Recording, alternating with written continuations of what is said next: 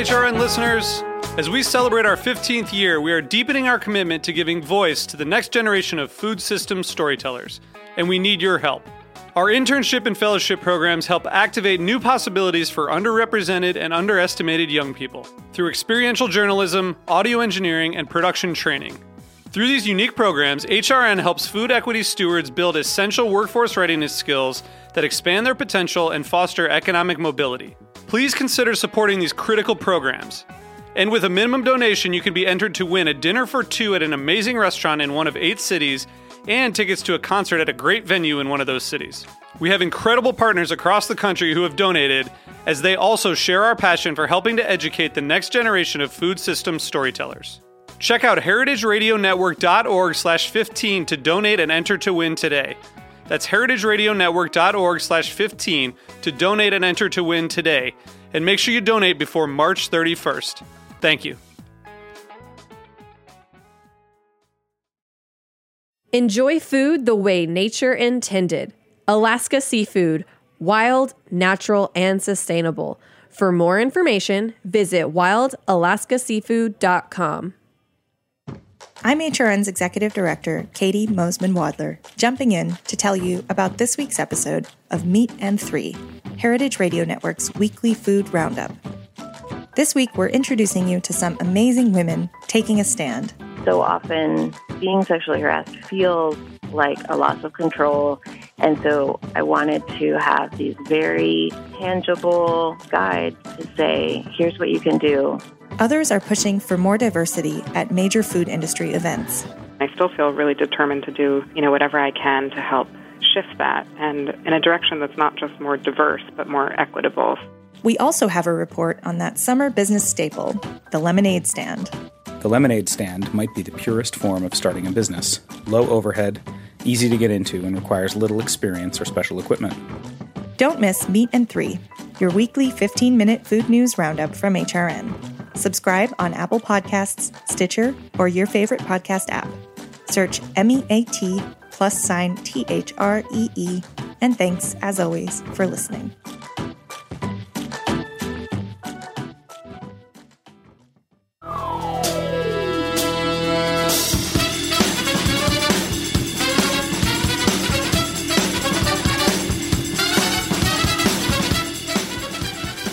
You're listening to In the Drink on heritageradionetwork.org. I'm your host, Joe Campanelli, back to chat about all things wine and spirits. And for those long term listeners, or maybe even someone who listened last week, you notice we have some new theme music from my friend Rennie Lopez. Uh, Rennie's been doing our music since the beginning.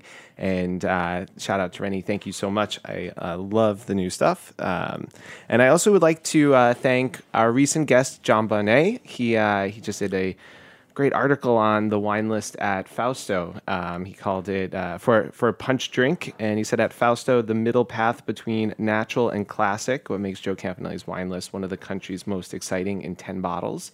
Um, so he outlined ten of. Uh, 10 of my favorite wines on the list as well. Um, and he spoke all uh, about our wine list. So I encourage you to take a look at that. Um, I'm really excited about today's guest. We have someone I've known uh, for a while. I've wanted to have him on this show for a long time, and so I'm excited that he's here. Um, we have Piero Incisa, who's the uh, owner. What's that? And uh, and Claire Sheehan, who's in uh, uh, from Grand Cru Selections, also in the studio. Thank you very much, Claire. Great to be here. Uh, uh, fr- so Piero's from uh, Bodega Chacra in Patagonia. Uh, he's the he's the owner and the co winemaker. Uh, he is also the um, uh, grandson of the founder of Italy's probably most famous and one of its greatest wines, uh, Sassicaia Tenuta San Guido.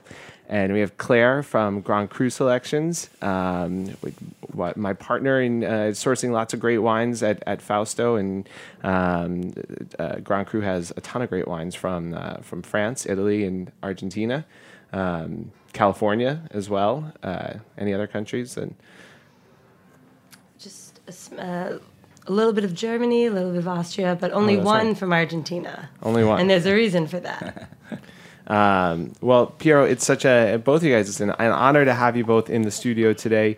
Um, I want to uh, uh, also say, uh, let you guys know that we are drinking in our glass the 2017 Sin Azufre uh, from Bodega Chacra. It's Pinot Noir uh, from Patagonia, from his winery, and Sin Azufre is without sulfur. Um, and I'd love for you to tell us about what's what's in our glass uh, that we're so I'm so happily drinking at 11 o'clock in the morning.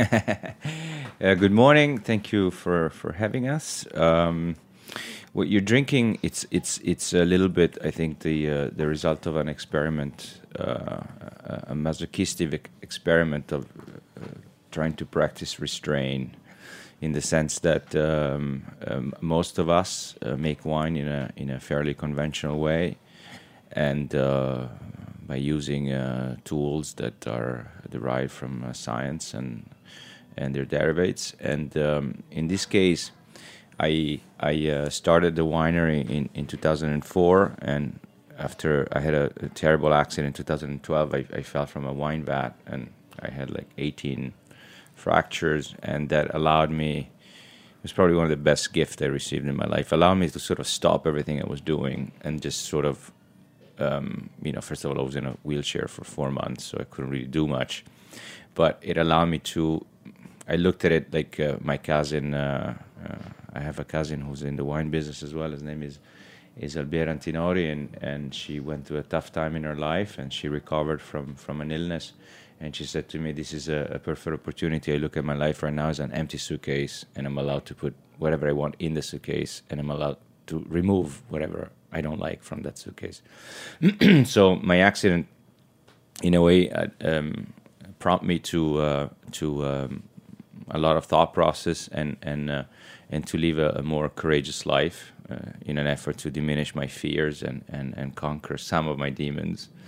And uh, one of the things that I did, um, because every morning uh, I was with a wheelchair going from my house to the winery, being pushed by uh, one of my guys, and, and, and it was evident to me the uh, the um, the activity between uh, uh, the flora and the fauna that we see in our vineyards. Uh, butterflies everywhere. Uh, the vineyards all have beehives, so you have a lot of bees.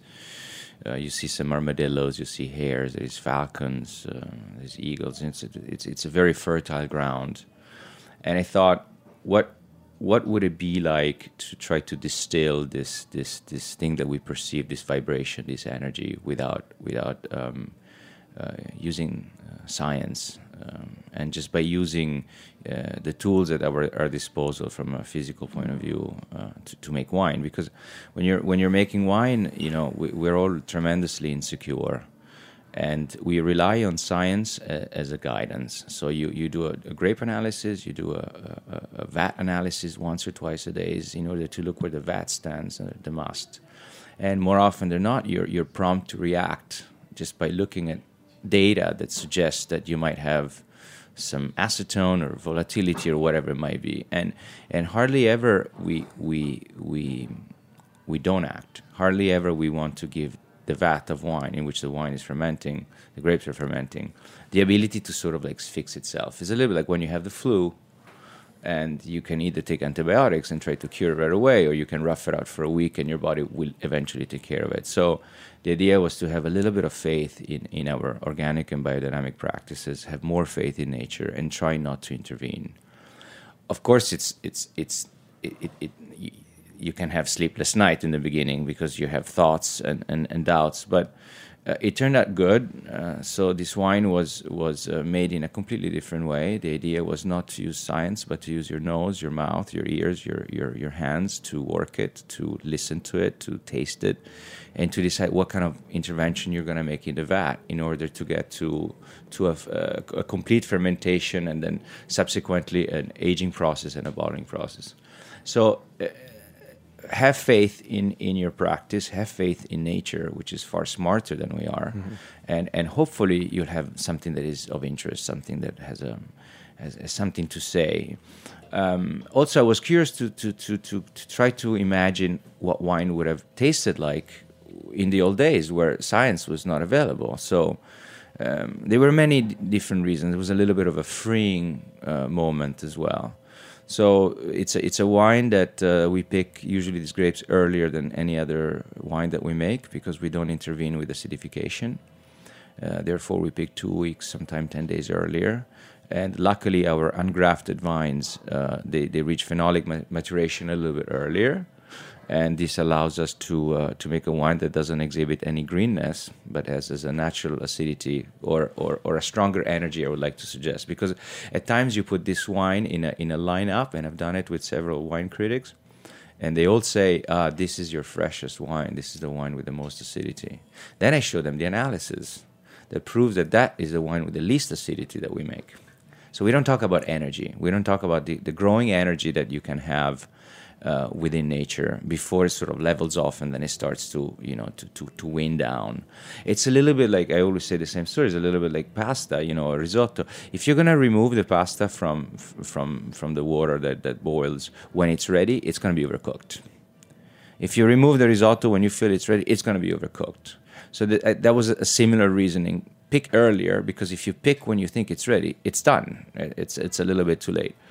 Uh, so it, it's a it's a wine that is is is uh, it's with no um, uh, scientific intervention. We don't take the temperature of the must. We don't take the density of the must. We don't do scientific analysis. We don't do acidification. We don't do we don't do anything. Um, and um, incidentally, is the wine that uh, without any problem finished uh, to ferment uh, right away. I mean, not right away, but without every uh, any hiccups.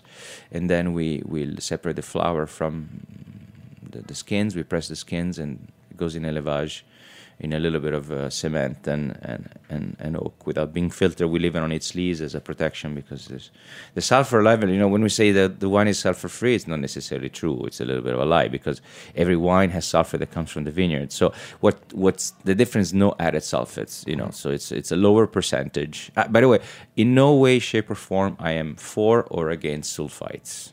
Uh, for me, the wine has to be good at the end of the story. And I, I think feel we, the same way, and that's a, con- a lot largely the conversation I had with Jon Bonné in our, our last episode. Is that uh, if you can make a good wine without sulfur, then great. But if you need a little bit of sulfur Yeah. for the wine to be stable, then you should do it. Yeah. Um, and what's amazing about, and I really think that it, it requires a high level of talent of the winemaker to make a great wine that can travel, that can go from Patagonia to Brooklyn and still be I, I hate delicious. to burst your bubble, but I have zero talent, uh, and and I sort of mean it. Uh, I mean, I think the re- the real talent lays in in first and foremost the nature that surrounds us over there, because it's easy to have these lofty proposals, but if you're in areas where there is a a, a large percentage of rain with humidity and heat, uh, it, it's very difficult to be organic and biodynamic. You know, we all know that organic and biodynamic is a practice, but it's not because a wine is organic or biodynamic that is good. Good wine is a different story. Hopefully, you have a good terroir and you got lucky in putting the right grape in the right terroir. And the marriage of both of them can be enhanced by organic and biodynamic practices. But if you're going to make some wine, I mean, not to offend in, anyone, but in Arizona or in, in, in microclimatic condition, they're not lending themselves to that. Uh, it's going to be very difficult to make to make a good wine. But uh, uh, you know, uh, I, I meant what I said, Joe. You know, I, I don't see myself as a talented person. I see myself maybe as a as a uh, curious person, and and and I have a, a, a position that allows me to take risks.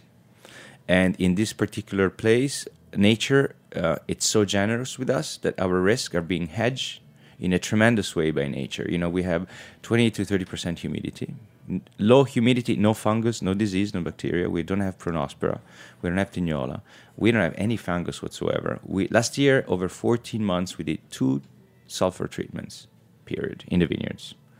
So within this close to perfect condition, it's it's a lot easier to take these chances and this risk.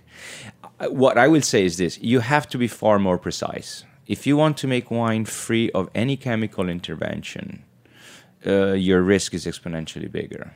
You have to do more mechanical work. No, you have to make sure that uh, number one, your vineyard management is impeccable, so that you have no pest, disease, and bacteria. And when the grapes come to you, they're in pristine condition. Not with broken uh, berries or a little bit of uh, you know whatever they might they might have around them. So you need fruit that is very very very pristine. So your viticulture practice have to you have to be on top. Of I it. think that's what I meant. Like you have to be if it. You can't just be a lazy winemaker. No, no, no, no, no, but, you know, it. You have to do work. You have to be in the vineyard. you have to choose the Yeah. grapes, that, the bunches that are good and Yeah. not disease, Yeah. and the ones that are fully ripe. and- yeah, absolutely and then temperature you know you want to you want to process and, and ferment in a room that is a lower temperature to minimize bacteria contamination and propagation and, and, and cleanliness it's incredibly important now you know everything i tell you it's it's not the truth i'm just giving you mm, I'm sharing opinions with you that have worked for me and practices that have worked for me. I don't think there is an absolute truth in, in anything we do. Uh, you know, the, the multiples and the variables are, are infinite. But for us, that we try to make wines, excuse me, that stylistically, I like to have something that is transparent, um, with with a, with a strong uh, umami perception. So the salinity that comes from our soil, uh, mineral and and and crunchy and and, and fresh and and with a lot of tension. Um, so in order for you to achieve this this style of winemaking, you need to be very precise. Otherwise, it might be a little bit more dusty or less transparent, and so on and so forth. You know, something that's still sticking with me that that you said uh, earlier was that the accident um, made you be more courageous and uh, take more risks. Uh, but it seems to me that just starting this winery in 2004, when you could have had, I think, a pretty nice life if you stayed in Italy and, and worked with your family's wines, that seems like that could have been pretty cushy and, and enjoyable. That had to be that was a courageous move to go to Patagonia. Um, I don't think that's an area that uh, is is well traveled in the fine wine community. Um, so to take that step, so can you talk about that that first step? What brought you down there? Sure. Uh, you, you know, in, in in hindsight, you you you you you're giving um, you're using the word courageous, and and again, uh, I, I think that. You know the word courageous can can be used uh, if you if you're a failure you are not. So courageous you're an idiot. You know so it, it depends how it goes. I, um, a person came to the winery and says you're an incredible visionary. I said you know if i end up going bankrupt they're going to call me an incredible idiot not an incredible visionary. So it, it all depends and and and you need to recognize that luck is is uh, plays uh, luck and timing really plays a big role. Um, in those days, I, I um, you know, I was I was working uh, in the family business and zigzagging the the globe for Sassicaia and Tenuta San Guido, and also a, a, a property that my mother owned in in Umbria, and. Um, I, I had left Italy uh, after restructured one of the family's estates, and um, I came to the U.S. to do a master's. Uh, I did my undergrad in California and did my master's at NYU, and I started to really miss the vines. I really started to miss the vineyard. I started to miss the way that the light moves over your head throughout the day while you're pruning, or the buzzing of the bees, or the different quality of life in different season. This this cinematic slow motion that plays before your eyes as the landscape changes slowly and and and conveys a sense of uh, peace, but also the different aromas. And you know, you're part of something that is so much larger than you and is so enjoyable and and and and comforting at the same time. And so um, I, I always had a weakness for um, grapes um, like Pinot as, as a kid. I had the privilege of growing up uh, around my grandparents, in particular my, my paternal grand, grandfather. And uh, that was a, a, a lover of wine. And uh, we drank primarily the wine that he was buying in those days were uh, Bordeaux, which was not really defined as Bordeaux, but as Claret, because it was light in color and, and low in alcohol and then uh, Burgundy, of course. I still remember the um, the boxes of Pommard, which today is completely out of fashion. But you know, uh, 40 years ago, Pommard, or 50 or 60 years ago, Pommard was was considered to be one of the blue chip of, of Burgundy. Just to tell you how things are changing and fast, no. And uh, so I I developed a as a young kid, maybe the palate of an old man, because I, I, I never got to try other wines, let's say that are commonly defined as maybe table wines or simpler, more local uh, wines. So uh, I always. Um, uh, had an affection for Pinot, and uh, when I decided that I was missing so much the vineyards, instead of going back home, which for most people was the obvious, and, and, and all my friends were saying this is what you have to do, I, I prefer to something on my own because I, I felt that number one, at Sassicaia, my uncle is is the uh, is, is our supreme leader, our guru, and he's done a stellar job. He's doing a great job, you know. yeah. And he, so we have the privilege of have someone that at the age of 81 is still at the helm of the company that has done an insane job, and was was, was right after the founder who was his father. So you know uh, that that works like a charm, and I think the estate has never done as good. So It's amazing how those wines have uh, stayed true to the beginning and remained elegant and Yeah. full of energy. When many other estates around them, many other of the famous Italian wines, especially those blended with with French grapes, tended to go towards much more powerful and oaky wines. But Sassicaia is always so beautiful and elegant and Yeah, I, I, I love yeah. I think that uh, there is definitely an, an element of francophile that is present in my family for, for the different activities that my family has, has had during the years. You know, we, we have we had and still have some horses that we breed, train, and, and, and race, some thoroughbreds. So usually the most prestigious race were in France in those days, and, and those guys were some of the best trainers as well. So there has always been this influence uh, or this this this uh, proximity uh, to France, including you know my grandfather being Piedmontese. You're right at the border with France.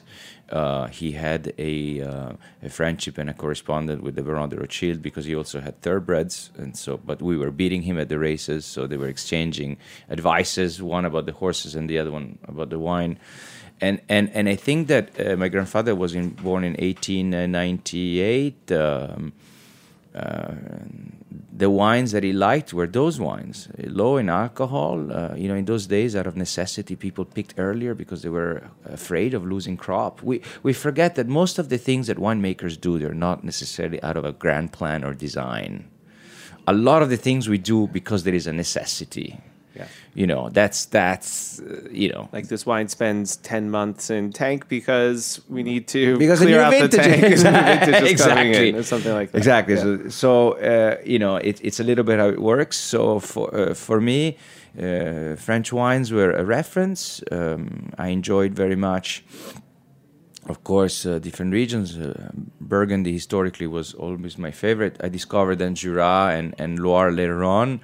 Um, and uh, and we never change the style because my uncle doesn't have that palate for uh, lots of new oak uh, concentration and extraction. And I think he's he's he's uh, he's an incredibly intelligent man, even though he's, he's a little bit introverted and, and publicly shy at times. But he's a strong person, so he didn't feel the need to kneel to fashion and trends and fads, uh, simply because they would have not been satisfactory to his own palate. Uh, and luckily, our our clientele followed us. So Sassicaia is not a wine that has never followed fashions or trends. It is all you know. The other day, somebody says, "Ah." Uh, not the other day. I mean, I always say the other day. This was like maybe ten years ago. I did a crush in Oregon, actually sixteen years ago. And this kid comes up to me. She goes, "So you, you want to go and make Pinot, but you come from a family that makes such a big, opulent, oaky extracted wine." What? I said, "What are you talking about?" He says, "Sassicaia." I said, "When was last last time you tried Sassicaia?" I said, "I never tried it." Obviously. Okay, Yeah. so you know, uh, so I shared the bottle with him, and he understood. You know, it's it, it's op- op- the obvious is that, but I think that's part of of the DNA of our family, of of of the environment and the people that lived and experienced. Do you think part of that DNA is also starting something new from where there was, um, not you know that in Bolgheri there was there was no Nothing. no wine right there no, was, uh, there were fruit trees and white roads as a and kid. and I know the first vintages of Sassicaia were were just for the family. It wasn't thought to be a commercial Correct. uh, endeavor at all. But there was uh, it was obviously an extremely extraordinarily successful commercial endeavor. Um, and I wonder if if that going out and doing something in a place where and not that there was no wine in, in Patagonia, but um, it, there wasn't there wasn't necessarily much, and cer- certainly fine wine of the of the Right. caliber that you're making. Right. Did that inform anything uh, that is that in your DNA as well? And I know, also know it- your grandfather yeah. was in, uh, very into nature, and uh, I think it's something that most people don't talk about with uh, with Sassicaia or don't realize. Yeah. Is that it was uh, one of the more sustainable wines of its time? And, and I was- mean, yeah. aside from sustainable, he was, I think, the first president of a World Wide Fund organization in Italy. He was the first person to create a, a private bird sanctuary in the state by enclosing more or less, I think, around 1,200 acres of the estate. He enclosed it for the for a safe haven for the migration of the birds. He was not an ornithologist, but he was a very well-rounded man and, and someone with a social conscience that was completely aware that uh, it's not just about uh, your company, but it's about the people that work for you, your environment. And so, you know, he, was a preservation of, of, of, of nature, but also he built schools for the kids of the employees that work at the estate. My grandmother had a little bus to pick them up. So there was a lot of social conscience, and I think that once you experience that at a younger age, it, just it, it's the only thing that really makes sense. Uh, you know, in, in French, there's an expression: "Il faut pas chercher midi à 14 heures." Uh, don't look for noon at two o'clock in the afternoon. It's very simple, you know, and it feels good, and and it is normal, and it's part of of of, of I think uh, the, the DNA of people that live in that area. Also, you know, people that went through two world wars, they're completely different. They experienced hardship. They never ate. They they had difficulties, uh, risk, uh, protecting your people. Uh, you know, the Nazi had taken over our house. Uh, the house was divided into into half for the SS, the other half for the family. So it was like a constant struggle on a daily basis, tension. So I, I don't know. Yes, I think that I, I picked it up by osmosis without realizing. Uh, quite a few people drew some parallel between what my grandfather did, what I'm between what I'm doing. Um, I when you're doing something like this, you don't really have much time to think. You know, when I got to Patagonia, I found a bunch of semi-abandoned vineyards. There was no electricity, no water, no winery, no tractors, no team, no nothing. So the the, the work it, it's it's so big that it, it doesn't occur to you. You you don't get to scratch and, and look into your subconscious or unconscious to see what you know why you're doing this and uh, maybe is is a quest on some level to prove yourself, on some level to experiment, on some level because you want to travel and try things that uh, you can create out of nothing and, and, and, and take chances and, and and for me what was the most important part was I felt that there was really something of interest there. There was sim- something unique, something of consequence. and you did because you tasted a wine from the area. Yeah, I tasted a wine from the area after the wine experience in 2000, in, uh, I think 2001 or 2002 in New York City. I went with my cousin uh, Noemi Marone Cinzano, who at the time was the owner of uh, Argiano, this beautiful estate in, in, in Montalcino. And uh, all the wines were blind. There was a series of illustrious people at the dinner, and uh, this wine, everybody placed it within a Burgundy segment, and to the surprise of everyone, it was a wine made in Rio Negro.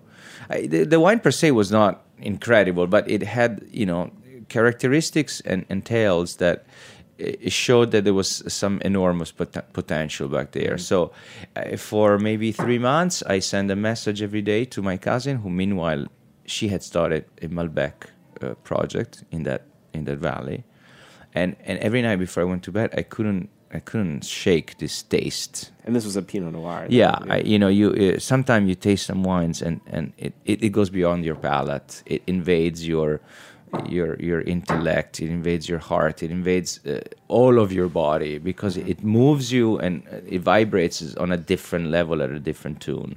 And that was one of those wines. So I took a plane. Finally, she says, "Why don't you come for the harvest?" I took a plane no idea where I was going. I got to this valley as we were flying over the valley towards the airport. I thought, my God, this is the biggest mistake of my life. It's a it's a desert. It's a sunken desert. It's a sunken valley in the middle of a desert, and it doesn't look like there is anything that shows that this is a potentially a good place for Pinot.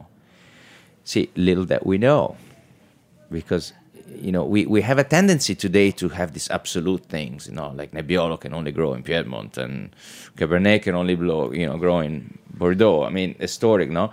And so I maybe the references and, and the, where I lived, I my grandfather showed me that in the Mecca of Sangiovese, you can successfully plant Cabernet Sauvignon and Cabernet Franc and make a wine that people think is a copy of a French wine. In reality, is a quintessential expression of the terroir of Bolgheri. So I it, it, once you already have references because you have the luck to have been sitting next to someone or within the same family of people that were trying things, you know that that road exists, which is a lot easier than if you never saw somebody doing something like this Mm-hmm. and you don't know that that road maybe exists. So I felt that a Pinot. I, I was hoping that maybe the same parallel could be drawn for Pinot in Patagonia. And luckily, it's been there for 150 years. So what, what we sometimes we fail to to forget to remember to acknowledge is that uh, plants are like humans. They have this ability to adapt themselves to different microclimates. Of course, then soil composition enhances or diminishes the ability for the wine to be very good or maybe authentic expression or not. In this case, uh, you know, Pinot that mutates fairly fast in the vineyards have been there for 120 years and mutated enough time to be to be at home. Also, this is all ungrafted vine pre-phylloxera. So I think there has been a, an adaptation by all this family, and now they thrive and they express something that, in my opinion, is, is, is of interest to me. and, and not just you, to a lot of us. Um, on that note, we're going to take just a quick break. We'll be back with Piero Incisa from Bodega Chacra right after this.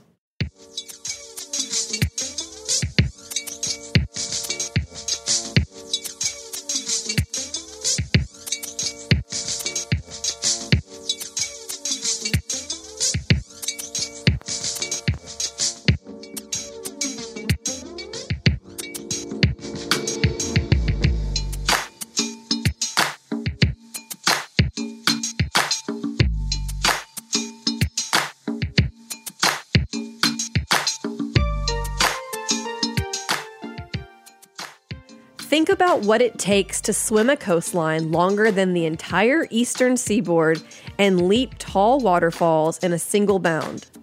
What does it take to survive 200 feet deep in icy saltwater? What would you be made of? Wild Alaska seafood is made of tight muscle mass, long chain omega 3s, and incredible micronutrients. It matters where your food comes from. Experience the flavor of the fittest in every bite and enjoy food the way nature intended. Alaska Seafood wild, natural, and sustainable. Ask for Alaska on the menu, grocery store, or smart device. For more information, visit wildalaskaseafood.com.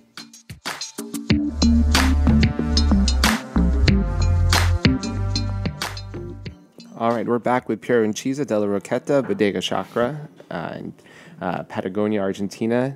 Makes absolutely gorgeous biodynamic Pinot Noir, and we're still sipping on the Sin Azufre uh, without sulfur 2017. I actually was telling Piero during the break that I recently uh, went to Pig Bleecker, a new uh, newish barbecue restaurant on uh, on Bleecker Street, um, from the folks behind uh, Pig Beach, and I was with uh, there were four of us, and we drank four bottles of the Sin Azufre 2016 um, which is really unlike me. I, I always like to try different wines, um, but it was so so good, and uh, it, it's my favorite type of wine that uh, you can just keep drinking. It doesn't slow you down. It's just so enjoyable, and um, and I see in the in the glass, uh, and as you rightly pointed out, this one has really opened up. It was delicious to begin with, but uh, it's it's evolving, um, and. Uh, I love wines. I, I, I think I saw on your website that uh, you look for wines with energy and maybe good acidity, and maybe as a consequence of that, have low alcohol. Uh, yeah, I mean, you know, I, I, I, I try not to focus on any specific element at all. For me, the important thing is balance and deliciousness. But if you want to achieve um, a wine that is fresh and you want to preserve uh, natural acidity, you need to pick early. And one of the consequences of picking early is that you have a lower uh, alcohol. Um, what you're drinking right now, that is a 17 vintage, um, just to put things in perspective for you, because there is unfortunately there is a lot of myths out there that I, they're not necessarily completely true. Like I said before, there's many true. So uh, the, the, the First of all, there's this word out there that I, I don't really like. That's called New World. It's such a, a way of European people to judge others. You know, last time I checked, the world was created all at once. So I'm not sure uh, what we're trying to define, but it's it's commonly used for wines that are from the southern hemisphere. and and actually the north too because america also is considered to be the new world so when, when th- th- there is this belief that in, in places that have uh, uh, warm weather uh, the wines inevitably are high alcohol well uh, i think we successfully prove the contrary if you if you're willing to invest and you're in you know like we planted 36000 trees for instance you know every single vineyard has a set of cover crop um, Thirty-six thousand trees. You said. yeah. Poplar trees. poplar trees correct And the reason is for The reason is because I wanted to further, uh, with the use of nature and not chemical products, I wanted to slightly change the microclimatic condition in the vineyard. So the poplar tree grows very fast. It's got a lot of leaves. It, it, it bends without breaking, so it protects it against the strong winds. Because you know we don't have pest disease and bacteria because we have a strong wind and, and, and a constant breeze. So every time it rains, it dries right away, right? So as a consequence of that, you need to protect a little bit the vineyards. But uh, I also reduced the parcels of, of, of, of Chacra. So when I got to Chacra, the parcels, some parcels were five hectares. So I brought everything down to one hectare. And by doing so, I planted poplars in, in, in you know the hectares of square dimension in, in, in Rio Negro. And by doing so, you're, you're, you're, you're increasing the shade, you're increasing protection against the wind, you're increasing the, grease ma- the green mass of leaves, and that with the cover crop at night helps to mitigate the temperatures. The cover crop also dilutes the intensity of the sun rays on the ground because it covers the ground, which is slightly sandy soils as well. And so sand sand uh, heats up and cools down exponentially faster than, than regular earth. So the idea is to protect. It's like a little bit like a carpet. You know, to give you a, a little bit of an analogy. Let's say that you you sell your your restaurant chain and they pay you this obscene amount of money and you I'm listening. Okay, and you decide to retire. Okay, so here comes um, a big group. You sell and you move to Hawaii and you buy this killer beach house, which you know you you treat yourself and you have a nice little uh, grass in front of your house prior to getting to the sand and the water. You have this beautiful grass. August 15, as you walk out of outside of your house barefoot, you're fine. You're happy. The grass is cool. The moment you step into the sand, you're running for your life towards the water, otherwise you're going to burn your feet. So it's the same concept. If you have cover crop on your vineyards, you're protecting them from this direct sunlight. It gets diffused. The sun doesn't heat up the soils. The rays don't bank from the soils into the grapes and cook them. So you can revert all of this um, or mitigate all of this ip- ups- extreme condition that you might have in certain areas. So 2017, we had seven days over 53.5 degrees Celsius. I think, Claire, that's what, 133? I think No that, way. It's, it's yes. I think it's over. So I was I was my cousin who also has a, a fantastic estate in Tuscany. His name is Duccio Corsini. Uh, he was there uh, with me and, and his family. We couldn't believe it. You had to stand still in the shade and or be in the water. Having said that, we still made wines that were 13% alcohol. Do you understand? yes, So you're able to cool down the environment naturally. absolutely. It's amazing. Absolutely. So it's all about you, your practices, your precision, your commitment, and your way to and your your willingness to explore alternate alternative way that will bring you to the result that is desired by you. Now I know biodynamics is very important for you. Was that something that you did from the beginning, from 2004, or is that right away from the get go. We we we uh, you know when we got there, we found we found a vineyard that was semi abandoned, that was suffering. The, the the amount the canopy was very small. Um, the soils were almost grayish in color, and they were very compacted. They were not um, a bug. They were not a worm. Um, so immediately we wanted to rescue and we started a program of cover crop, uh, of course, that is driven by biodynamic and, and organic practices, in order to reverse what we found there. And nowadays, our our soil it feels like a mattress. You know, the idea is that you want fluffy soils with, that are alive, that are oxygenated with worms and bugs, and and so that the root system also can go deeper, find its own mineral, find its own water, as opposed to staying to the surface. You know, when you're when you're farmed chemically, the root system is not necessarily driven to go down. Uh, this geologist that we work with, Pedro Parra, calls it la cocaína. He's he's from. Uh, He's from uh, Chile. Goes Piero, la cocaína, la cocaína. Because the thing is, he says, if you give a lot of food, the root is not going to go down. You're feeding it. It's not going to go and get its own meal. Right. You know? It makes sense that if you have the water at the top and the uh, fertilizer at the top, Yeah. all the roots will stay at Yeah, the top to because that's where the Yeah, food is. that's where the food is. Instead, so what we did, we reversed that trend and we trained the roots to go deeper and deeper and deeper. So now we have a slightly mm, nicer minerality that comes across, but also the the soils are fluffy, so the ones are more transparent. You know, it's it's we work primarily on empirical evidences. Then I have uh, uh, Gabriele Graia with me, who's who's uh, is a, an enologist. Uh, he works with my team, and he, and he's there uh, not just to because we make the wine together, but he's a real technician. He's an engineer first, and then he's an enologist after. So I also surround my people that are very good at what they do, so that I don't make huge mistakes from time to time. And he makes beautiful wines outside Yeah. of Rome as well in, Yeah. in Italy. Yeah, he's got a very good sensibility, and you know, it's it, uh, it's a privilege to to have a team that you work with, and that is so great. How is? uh, Do you have any sense as to um, one how Pinot Noir got planted in Patagonia in the 1930s, and and two also how long had the the vineyard been sort of abandoned? It's amazing that it, it could. Well, again, uh, abandoned is, is is a little bit of a lie in the sense that it was semi-abandoned. Semi. You know, it's like when I say the vineyard is planted in 1932. It's a little, it's a little bit of a lie in, in the sense that a village, a vineyard is like a village. You plant it in 1932, but then the grandmother dies, the grand aunt dies, the grandfather dies, and so in those days, uh, farmers did not have a lot of money, so the planting was gradual the replanting was gradual. So if you so right now we have a vineyard that is populated by planter from 1932, but also from 1945, from 1960, and, which I think gives more complexity because when when you grab a village, there is people of all age. And so everybody's got their own character and, and, and vitality and so on and so forth. So that, that's a little bit more.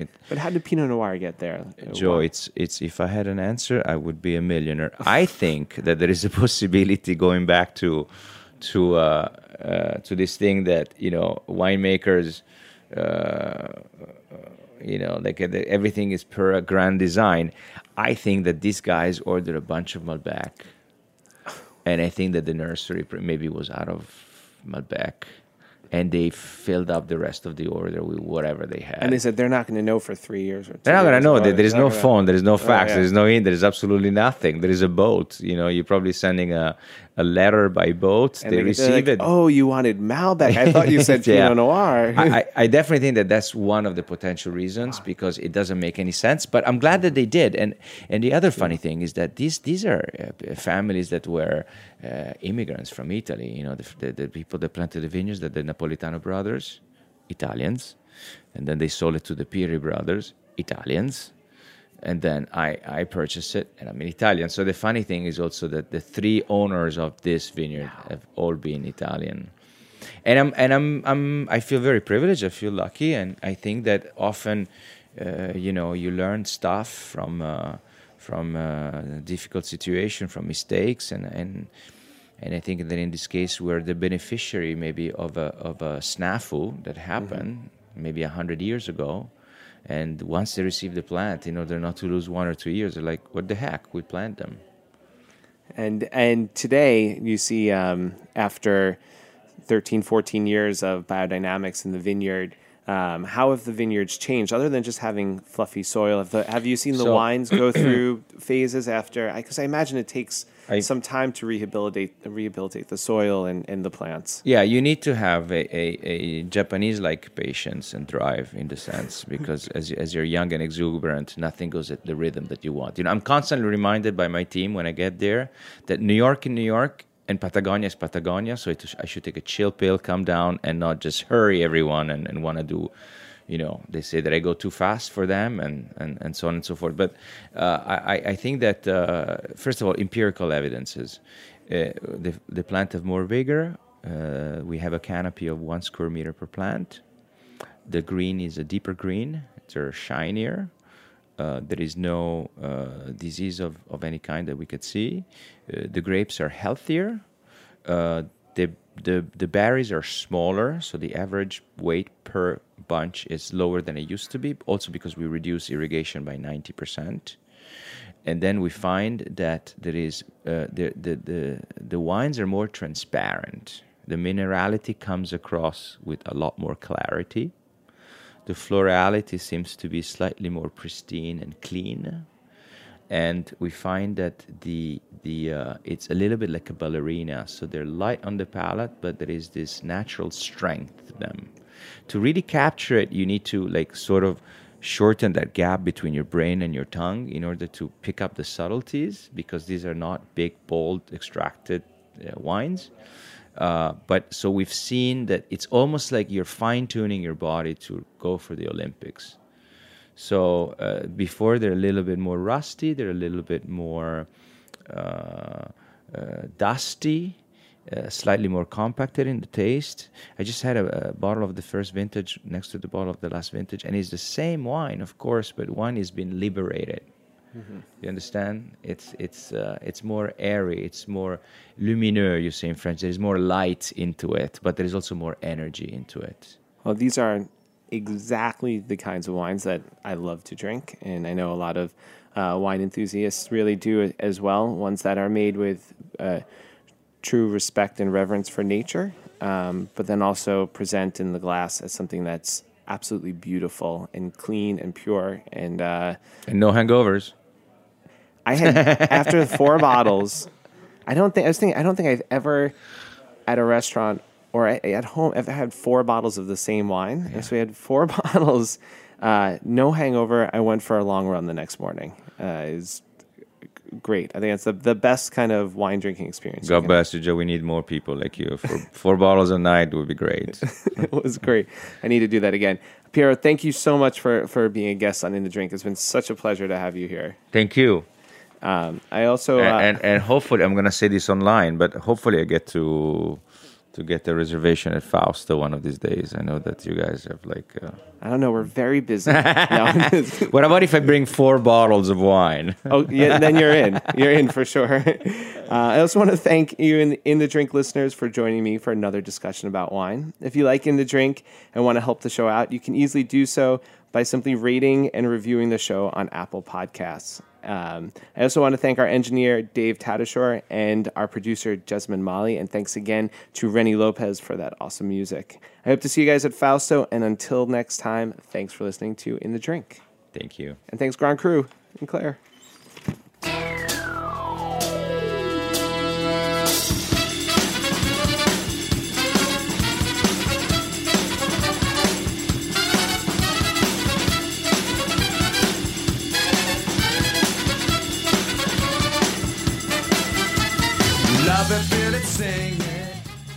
Thanks for listening to Heritage Radio Network, food radio supported by you.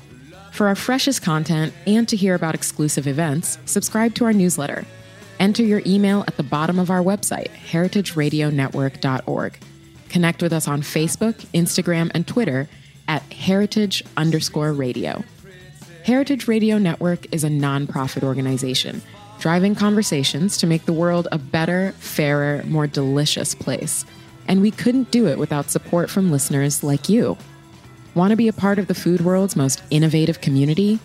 Rate the shows you like, tell your friends, and please join our community by becoming a member. Just click on the beating heart at the top right of our homepage. Thanks for listening.